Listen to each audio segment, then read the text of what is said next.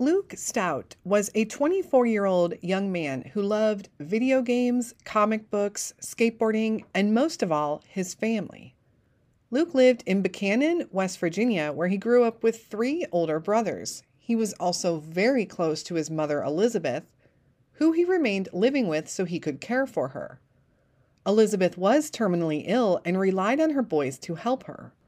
On the morning of July 18th, 2012, Luke took his broken green bicycle and walked down the driveway. He was taking it to his friend's house where they were going to fix it up. This friend, Dylan, said he was sending someone over to pick Luke up and Luke should meet them at the end of his driveway. Luke's mother and brother watched Luke walk down the driveway and out of sight. Luke Stout was never seen or heard from again. Where is Luke David Stout?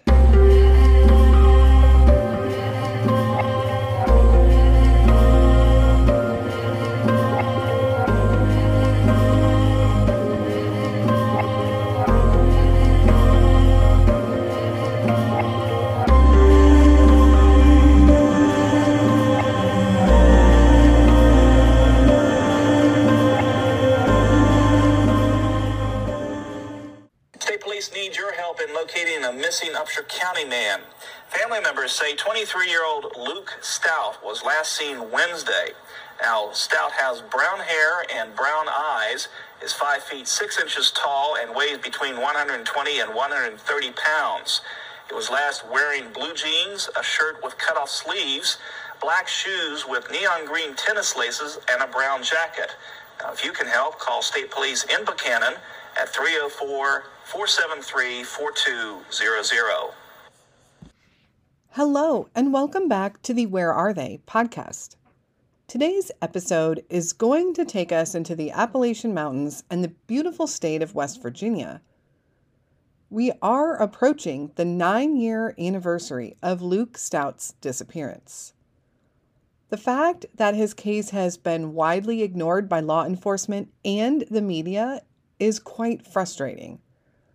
The news clip you just heard is one of the only pieces of news media out there that talked about Luke Stout's disappearance. And even that clip was less than a minute. The report also states that Luke was 23. However, he was actually 24 as he had just had a birthday a couple weeks before he vanished. The goal of our podcast is to spread awareness and tell the stories of the lesser known missing persons cases. We want to give a voice to those that don't have one, and we want people to hear their name, to know their story, and help spread the word of their disappearance whenever possible.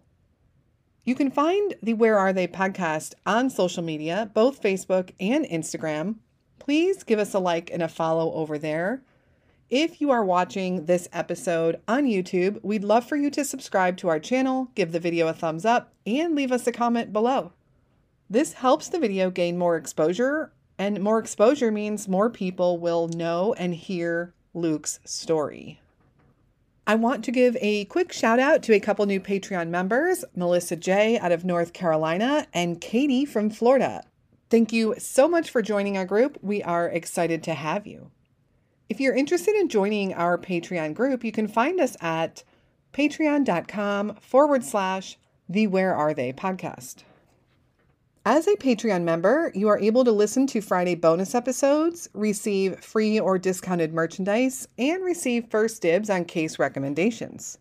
Membership helps support the show and our charity partners. We also try to make a donation to any GoFundMe's set up for searches for the cases we cover, if there are any.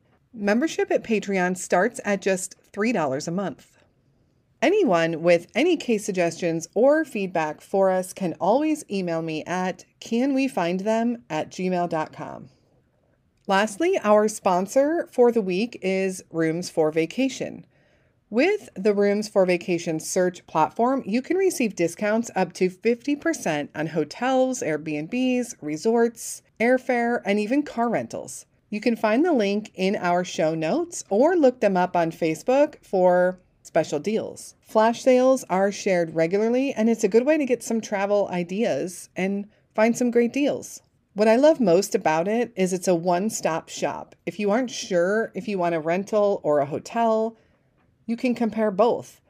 They've also had some great deals lately on rental cars. And if you know anything about the rental car market right now, it's insane. So, thank you to Rooms for Vacation for continuing to support our show. So, now let's talk about Luke Stout. His story is incredibly sad and frustrating. Luke was born on July 6, 1988. He was the youngest of four boys, four brothers that his mother often referred to as the Four Musketeers. Luke was always a very selfless kid. He wanted to help his mom out or his friends, and he was always thinking of others. At age 16, he got a job and began working in an effort to help his mom out financially.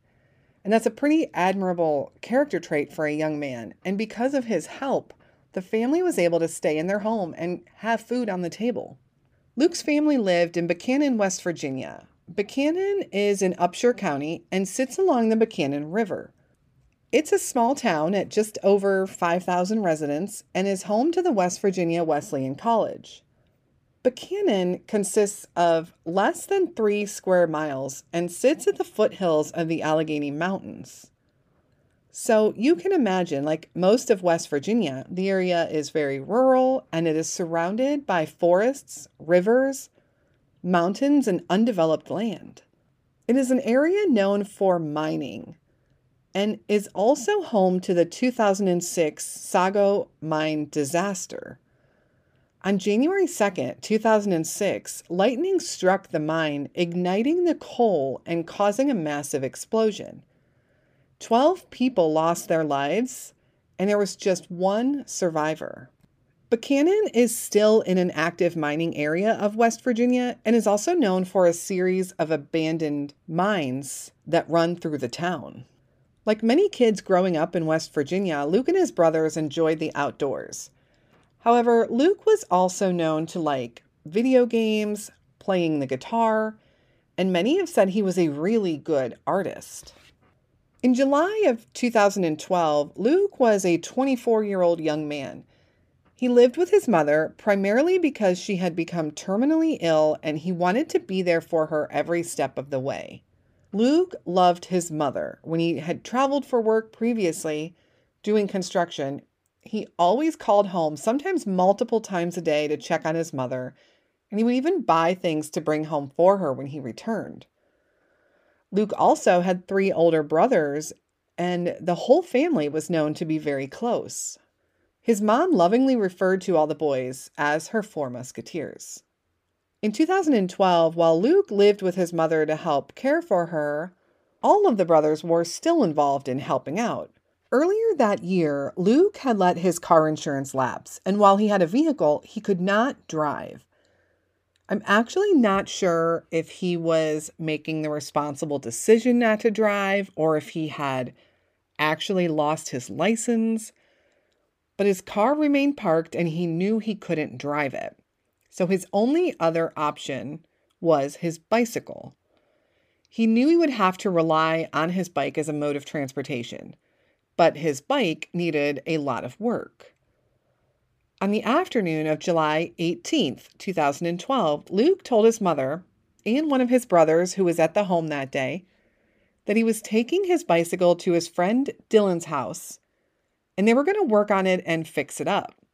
Apparently, he told his mother that Dylan had the right tools needed to fix the bike, and in exchange, he would help him fix his bike.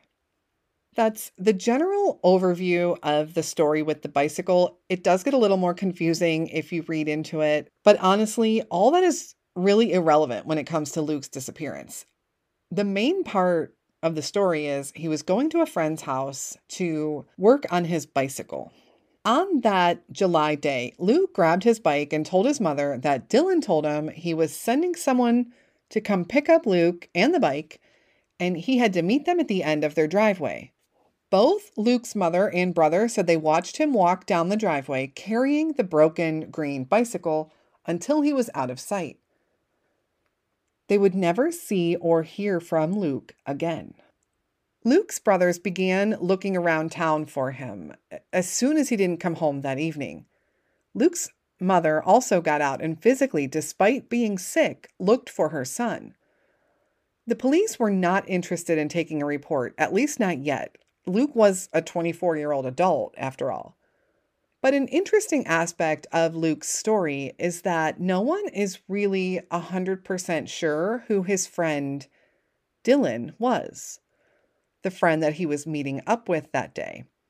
His mom had said that he had several friends named Dylan, but they have been unable to determine which Dylan he was meeting with that day. And no Dylans have come forward with the information either. This definitely does not look good on Dylan's part, whomever he may be. A few days after Luke disappeared, the brothers, still searching around town looking everywhere, found his bicycle behind a CVS pharmacy. It was leaning up against a trailer and it was still broken. When the brothers called the Buckhannon police, they were advised to just take the bicycle back home with them and wait for Luke to come home. They did not investigate, they did not search the area. In fact, at that time, they didn't even drive out to look around. At this time, they did not believe anything happened to Luke Stout. Now, Luke's family knew this was extremely out of character for Luke.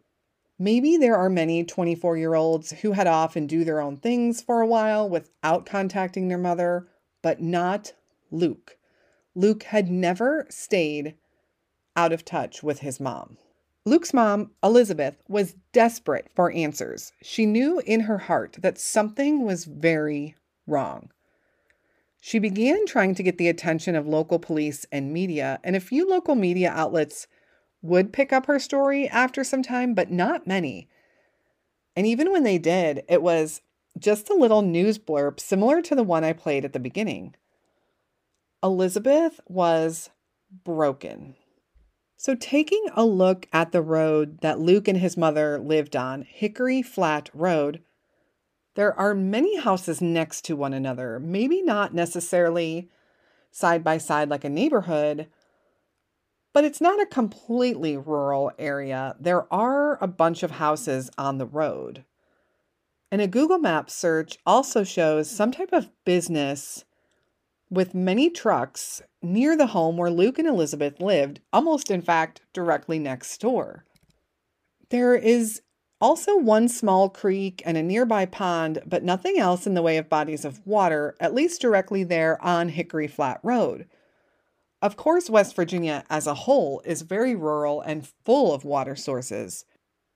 And yet, despite other people possibly being around or other homes, no one claims to have seen anything that day. No one saw Luke at the end of the drive. No one remembers driving by him no one remembers seeing him get picked up. And since he had his bike, it would be likely that he was getting picked up by someone with a van or a truck, although I suppose we just can't be sure. And since no one saw anything, we might never know. The following month, in August, Luke's story gets a little interesting and people start talking. Why? because a young man's body was found in the area in a shallow grave. The young man was identified as Joshua Oberg. Joshua Oberg had been missing from the area since January of 2012. Shortly after his body was discovered, two men were arrested for his murder Jesse Lee Heater, aged 29, and Robert Eugene Siren III, aged 30, were charged with taking a payment of $5,000 to kill Oberg and get rid of him in a murder for hire plot. The man behind the plot? Local restaurant owner Rodolfo Correa Villagomez, also known as Chino, did eventually plead guilty to the crime. Apparently, Joshua Oberg had been having an affair or at least had cheated with Chino's wife. When this all came out, some other things would come to light also. A couple months before Luke disappeared, he had come home after an altercation with none other than the infamous Chino. Allegedly, Chino had shoved a gun at Luke's head hard enough to leave an imprint of a gun barrel. When Luke came home and his mom saw this, she urged him to file a police report against Chino. However, the police allegedly refused to document the incident. I did a lot of digging on this story and this part in particular, and what I found is that there are two different beliefs as to what actually happened here. The first version is that of Luke's side. Luke claimed he was assaulted by Chino and no one would listen. The reason for the assault that people were talking about was that Luke himself had also cheated with Chino's wife. And it hasn't been officially confirmed if Luke was indeed having an affair. But it was confirmed that they did at least know each other. So the other side of the story is that Luke found himself in some trouble one night and was arrested. He was drunk when the police brought him in, and he began running his mouth about Chino. It was then that he supposedly told the police the story of his attack, and the police advised him to come back and file an official report when he was sober. However, Luke never did. So we really have two completely different stories when it comes to the assault that Luke claims happened. Did Chino assault Luke? Law enforcement has not commented about which version is accurate, although one side does paint a favorable picture of law enforcement while one definitely does not. Elizabeth began to feel like no one was listening to her. Rumors began to swirl about a local police officer that was out drinking at the bars and running his mouth talking about Luke. Elizabeth became irate and went to the media, and it turned out that this individual officer had 11 DUI convictions, and motions were then made to have him dismissed from the force. In September, Elizabeth would be charged with assault of an officer. She was in her hospital bed, hooked up to IVs, when she began arguing with the policeman. At some point, she took out her IV herself and threw it at him. That same month, one of Luke's brothers was charged with assault of an officer as well. Another brother would be charged with domestic violence after punching a family member. Elizabeth claims that Luke's disappearance has destroyed her family and is ripping everyone apart. But some are using these stories to point out a history of criminal activity within the family. But Elizabeth maintains that all of these incidents have arisen from the stress over Luke's case and the lack of support from law enforcement. In October, Elizabeth took her complaints to a city council meeting.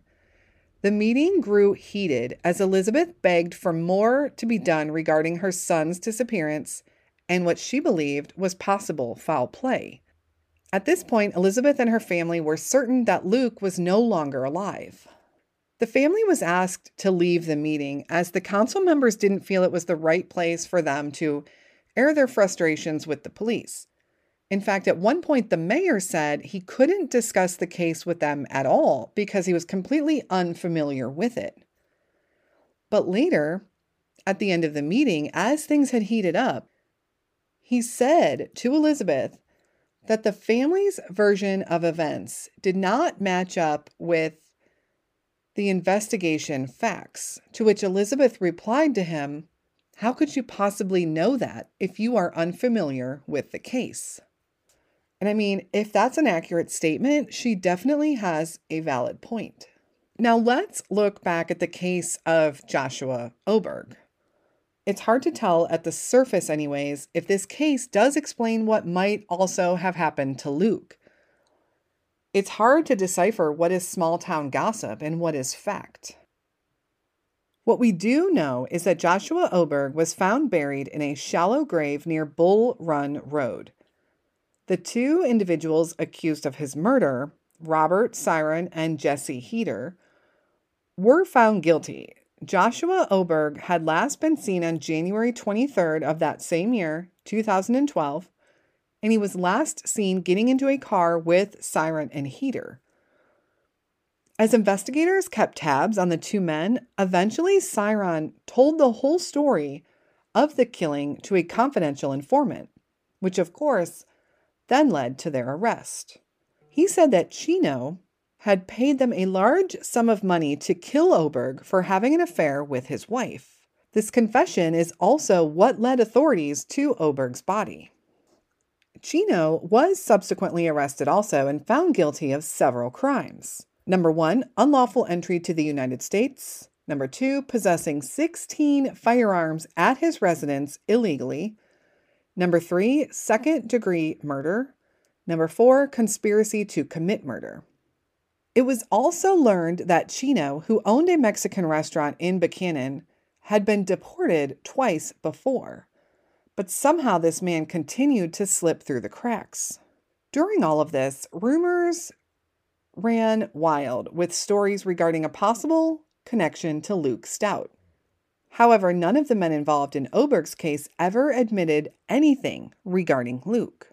And while many people do believe that Chino was responsible for Luke's disappearance, the one thing I keep questioning is that the facts came out pretty readily about Oberg once Siren and Heater were arrested. And to be honest, they don't seem like the brightest men but I'd almost think that they would have negotiated and used Luke's case to their advantage. For example, one of them could have asked for a lighter sentence in exchange for leading them to Luke's body or even telling them what happened. This kind of thing happens all the time. So it seems interesting to me that all three men continue to deny having any involvement with Luke Stout's disappearance. Could it be that maybe they are telling the truth? Or are they just really good at keeping this secret? Also, while a lot of the town and even family looks at Chino and these men as the ones who did something to Luke, if they are not, then the real culprit is getting away with it, while all the attention is focused toward Chino. So I do have some questions about Luke's case.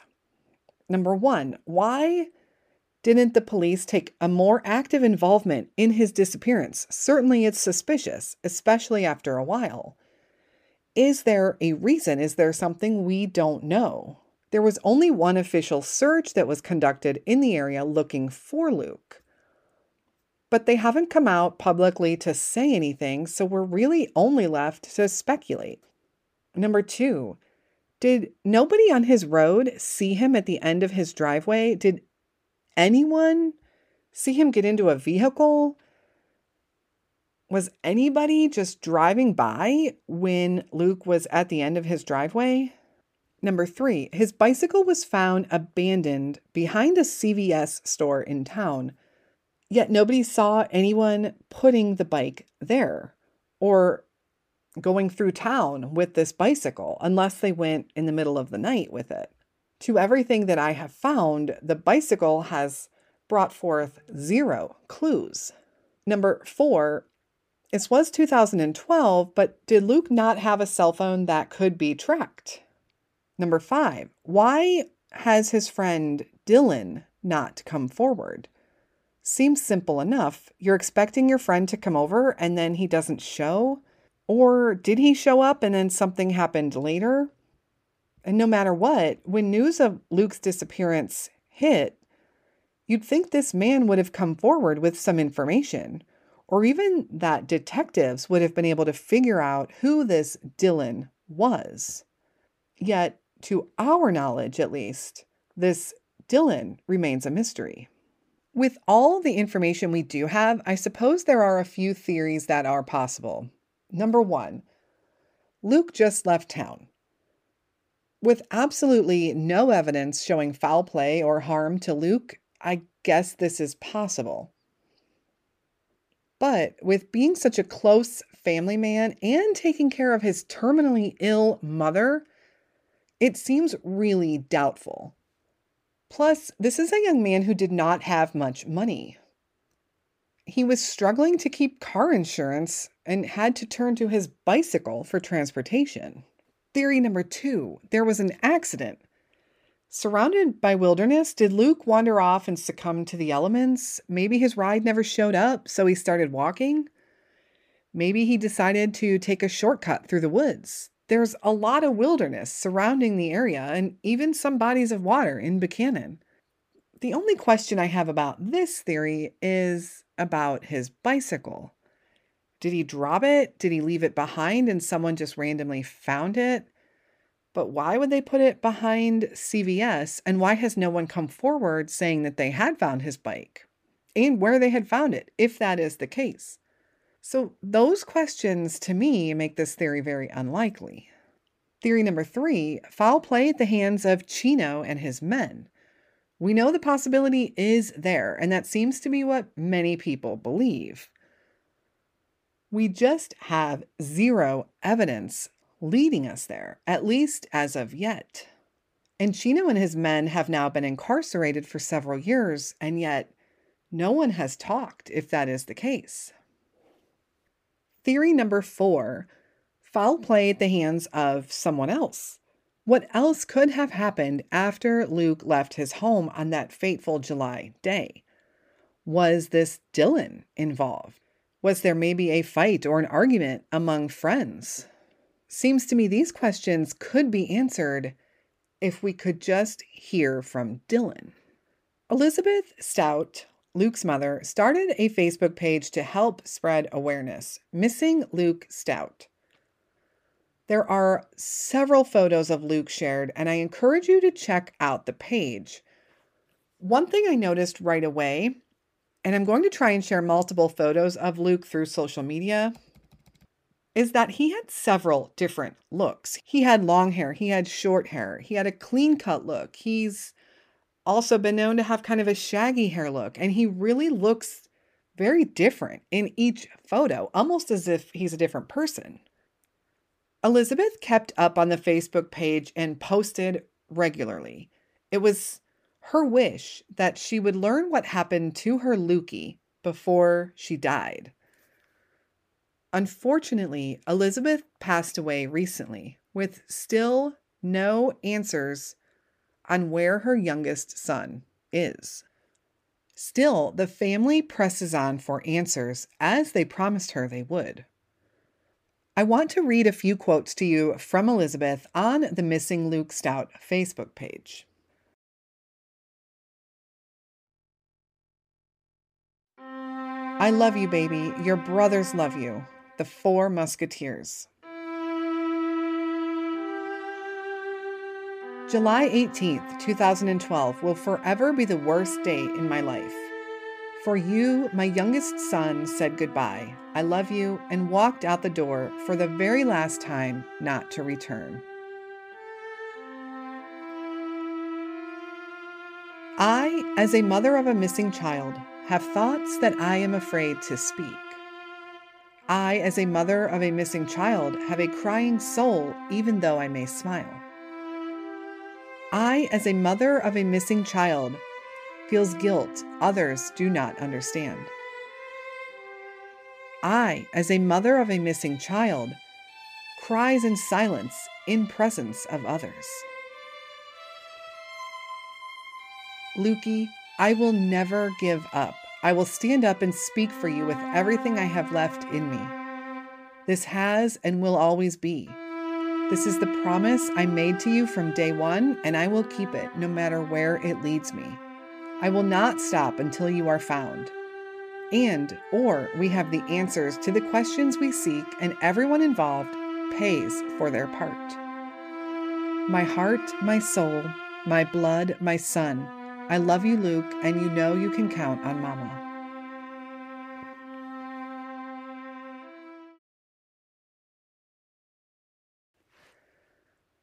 I share these posts with you because you can feel the pain through her words. She is a mother who desperately needs answers.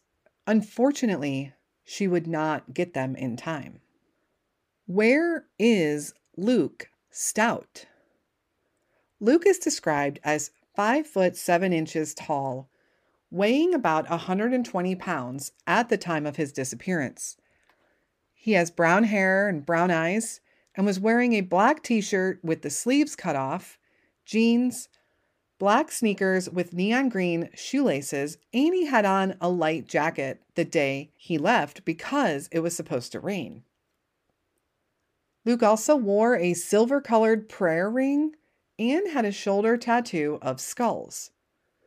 As a child, Luke had a bone infection that required surgery, and this resulted in one leg being slightly shorter than the other and a scar on his lower legs. If you have any information regarding the case of Luke Stout, please call the West Virginia State Police at 304 473 4200. Someone knows something. Thank you so much for listening to Luke's story. Please share any way you can. It was his mother's dying wish to find her son. Please remember to follow us on social media for case updates and announcements. And a big thank you to Rooms for Vacation for sponsoring this episode. Please check them out for travel deals. We will post the link on our Facebook and, of course, in the show notes and description. If you are on Patreon, please keep an eye out for Friday's episode. And of course, we will be back again next week with another unsolved missing persons case. And please keep on sending your case suggestions to canwefindthem at gmail.com. We rely on help from you all to find the cases that have not received the publicity they should. Thanks again for tuning into our show this week. We so appreciate all the support as we keep bringing you more unsolved missing persons cases. There's just so, so many. We will be back again next week. And until then, stay safe and hug your loved ones.